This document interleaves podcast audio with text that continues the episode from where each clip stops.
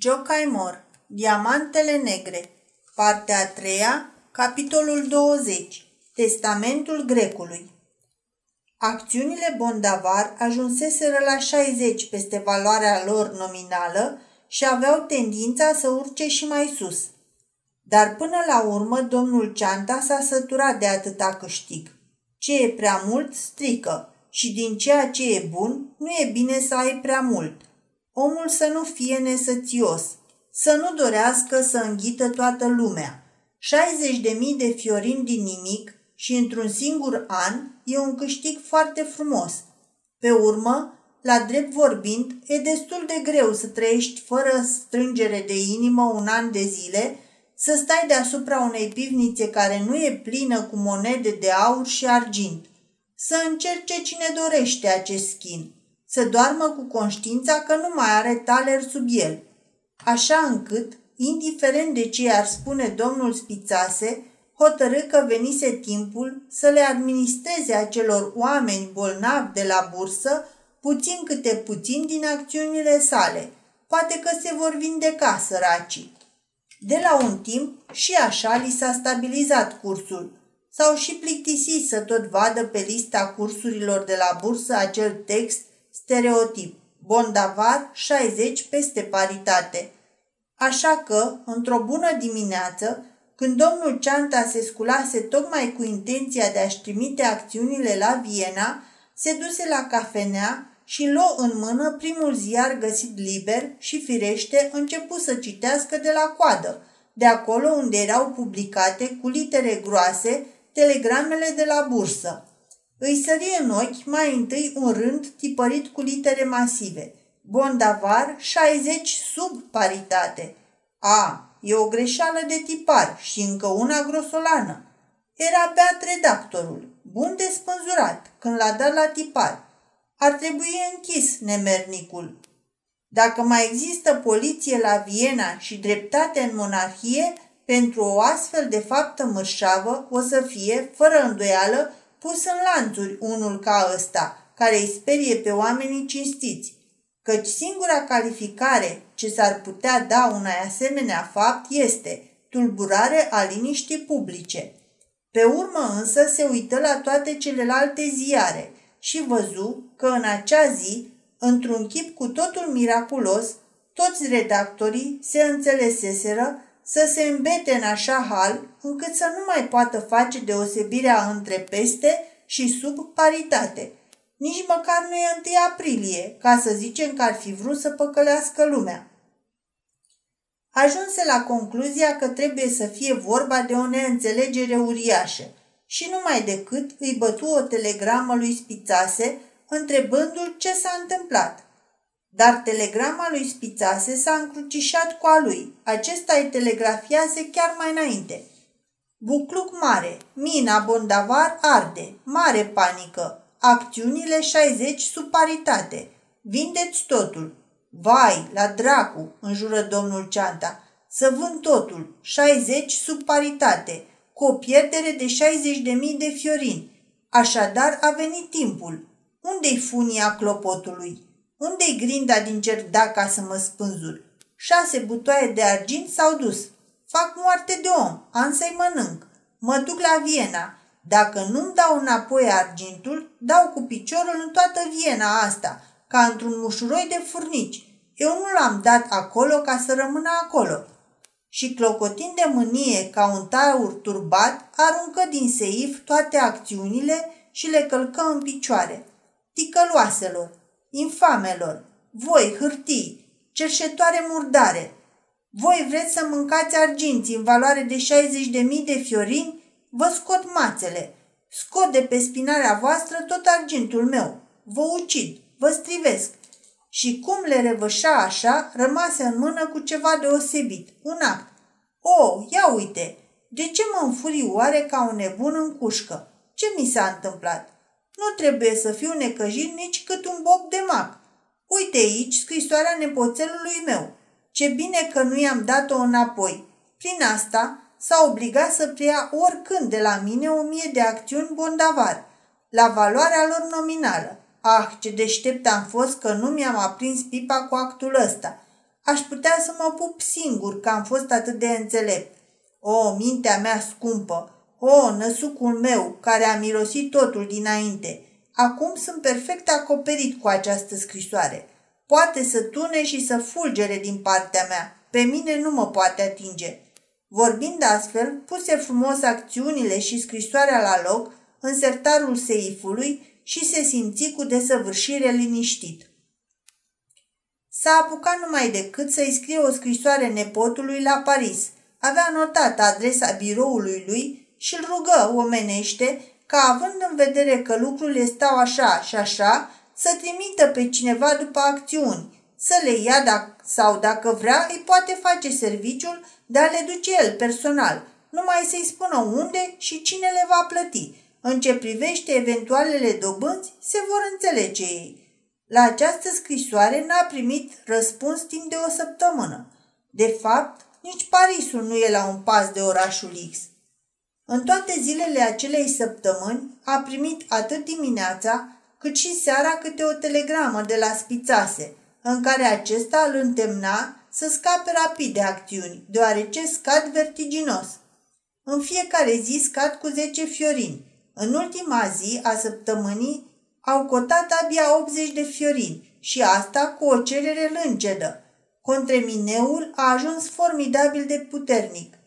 Domnul Ceanta nu-și plecă nici măcar vârful urechii la aceste cuvinte ale telegramelor. Vorbește tu, vorbește, tocește-ți unghiile tot telegrafiind. Ce-mi pasă mie dacă acțiunile voastre au început să crească în jos, ca morcovii, și dacă săptămâna viitoare o să oferiți o sută de fiorini celui care va accepta să ia măcar una din ele, din milă creștinească. Pentru mine, astea nu sunt acțiuni, ci am eu nevoie de hârtiile voastre. Ale voastre să rămână. Luați-le. Mie să-mi dați înapoi argintul meu. Vă trag eu de urechi. Se ducea zilnic la cafenea și arăta ca un om bine dispus. Nu era deloc în toanerele, să se de cel pe care îl doare ceva. Numai în a opta zi, când citi, când citi într-un ziar de dimineață o telegramă din Paris în care se arăta că domnul Felix, directorul firmei Kaulman, fugise lăsând în urmă uriașe datorii fără nicio acoperire și când mai citi și de peșa din cale care vestea că, încercând să scape de poliție care era pe urmele lui, Kaulman sărise din accelerat și își frânsese gâtul, atunci puțin i-a lipsit domnului Ceanta să nu capete un atac de apoplexie. Îi telegrafie imediat lui Spițase ca să-i vândă toate acțiunile, dacă se poate cu 80 de fiorini, chiar și mai ieftin, cu orice preț, numai să le vândă. Spițase îi răspunse îndată, prea târziu, cursul e de 70 și asta numai platonic, adică numai ofertă, cerere deloc. S-a zis cu mina, s-a zis cu calea ferată, s-a zis cu totul. De ce nu le-ați vândut acum o săptămână când v-am telegrafiat? Acum puteți să le puneți pe foc pentru a coace castanele. M-au omorât. Atât putut să rostească domnul Ceanta. Mă duc acasă, mă culc, vreau să mor. N-are rost să mai trăiesc nici măcar trei zile. Și-a luat rămas bun de la toți cunoscuții. Să nu fie îngrijorați, nu se va sinucide. Va muri singur și liniștit așa, din cauza mâhnirii, așa cum mor alții în mod normal din cauza unei boli. Dacă moartea omului se poate trage de la o briză mai rece, dintr-o bucățică de mâncare, de la respirația unui bolnav, cum să nu moară de durerea unei astfel de pierderi? S-au dus 200 de mii de fiorini, 200 de mii de fiorini adevărați, aranjați frumos, puși în butoaie, schimbați în taleri și nu fiorini închipuiți, din ceea pictați pe hârtie, azi roșii, mâine verzi, ci fiorini adevărați, grei, sunători, bani care rămân bani și peste o mie de ani, pierduți. Domnul Ceanta se lăsă dus acasă, în casa lui, de niște suflete milostive. Singur n-ar fi reușit să ajungă niciodată. Ar fi bătut la ușa tuturor caselor de pe uliță și ar fi întrebat dacă nu cumva locuiește el acolo. Oamenii ar fi crezut că vine de la undeva, de la o petrecere, mare și epilit. Ajungând acasă, se lăsă condus încă o dată în pivnița construită de el, acolo, sub pârâu, ca să vadă cu ochii lui dacă, într-adevăr, butoaiele lui pline cu argint mai există sau nu. Nu mai existau. Niciunul nu mai exista. Toate fusese răscoase de acolo, prin înșelăciune, de hoțul acela nemernic de la Viena. O, de ce oare și-a rupt gâtul tâlharul? De ce nu are atâtea gâturi câte butoaie fusese răscoase de aici, la îndemnul lui? Ce frumos stăteau aici unul lângă altul, bine rânduite. Asta era de 20, ăsta de un fiorin, ăsta de un taler imperial, ăsta de o coroană. Ce frumos sunt banii de arginți! Bani, de, bani adevărați, poate să piară reci, să fie năbușite revoluții, dar ei rămân. Poate să facă legi stăpânirea austriacă sau cea maghiară, dar lor nu le poruncește nimeni. Și banii aceștia frumoși, adevărați, au scăpat din mână, momiți fiind de alții. Au scăpat din pivnița lui sigură, în care nu putea intra niciun host, pentru că printr-un mecanism simplu, pivnița putea fi inundată cu apă. Lăsați să curgă apă în pivniță, horcăica a ieșit din minți cămătarul. Lasă să se umple pivnița, să se nece cine intră acolo. Dar era prea târziu. Ar fi trebuit să dea drumul la apă mai devreme, când mai erau acolo butoaiele, să nu le poate atinge nici măcar stăpânul lor. Ar mai fi fost și acolo, acum, dacă ar fi dat drumul la apă la vreme. Monedele de 20, frumușele și verzi, talerii spălați, albi și curați, și acum ia-o cum mai orăcăie broaștele. Uac, uac, uac. Domnul Ceanta se dezbrăcă și se culcă în pat.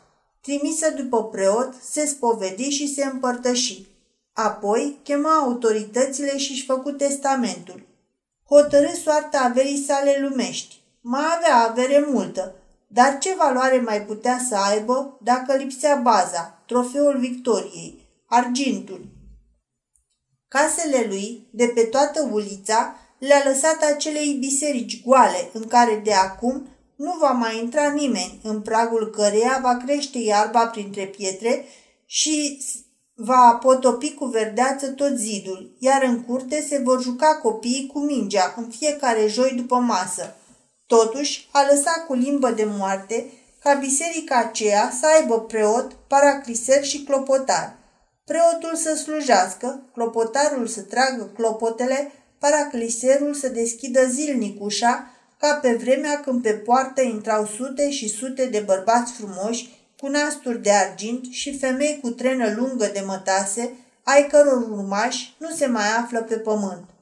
Această biserică să amintească mereu că ei au fost, iar casa vecină a poruncit să fie restituită văduvei aceleia, ultima fică a celui din urmă grec din oraș, văduvei de la care luase casa la licitație aproape pe nimic. Și pentru că avea cu această femeie un proces mai vechi, în care Dumnezeu să fie judecător, un proces în care era vorba de niște hârtii cu o valoare azi mare, mâine mică, îi lăsă moștenire ei și fiului ei acel maldăr de hârtii blestemate, fără valoare, care se numesc acțiuni bondavar, acel maldăr de hârtii care acum îl ucideau. Ale lor să fie. Dacă își vor pierde valoarea, ei să piardă. Dacă vor avea cândva valoare, ei să se bucure de câștig. Astfel, lăsând în ordine averea sa lumească, sigilă testamentul și îl iscăli cu mâna proprie. Împărți ultimii bani de aur și argint la cunoscuți și servitori, clopotarului îi ordonă să tragă îndată clopotele de trei ori la fiecare două ceasuri și dacă întreabă cineva de ce bat clopotele, să spună că a murit domnul Ceanta. Astfel vorbi și îi scoase pe toți din casă. A doua zi, dimineață, îl găsiră mort. Nu-și luase viața singur. L-a omorât numai și numai supărarea. Așa cum poate muri un moșneag când îi se stinge baba cu care a îmbătrânit alături, așa cum poate muri un om cu voință de fier care, odată hotărât să nu mai întârzie pe lumea asta, poate pleca din ea.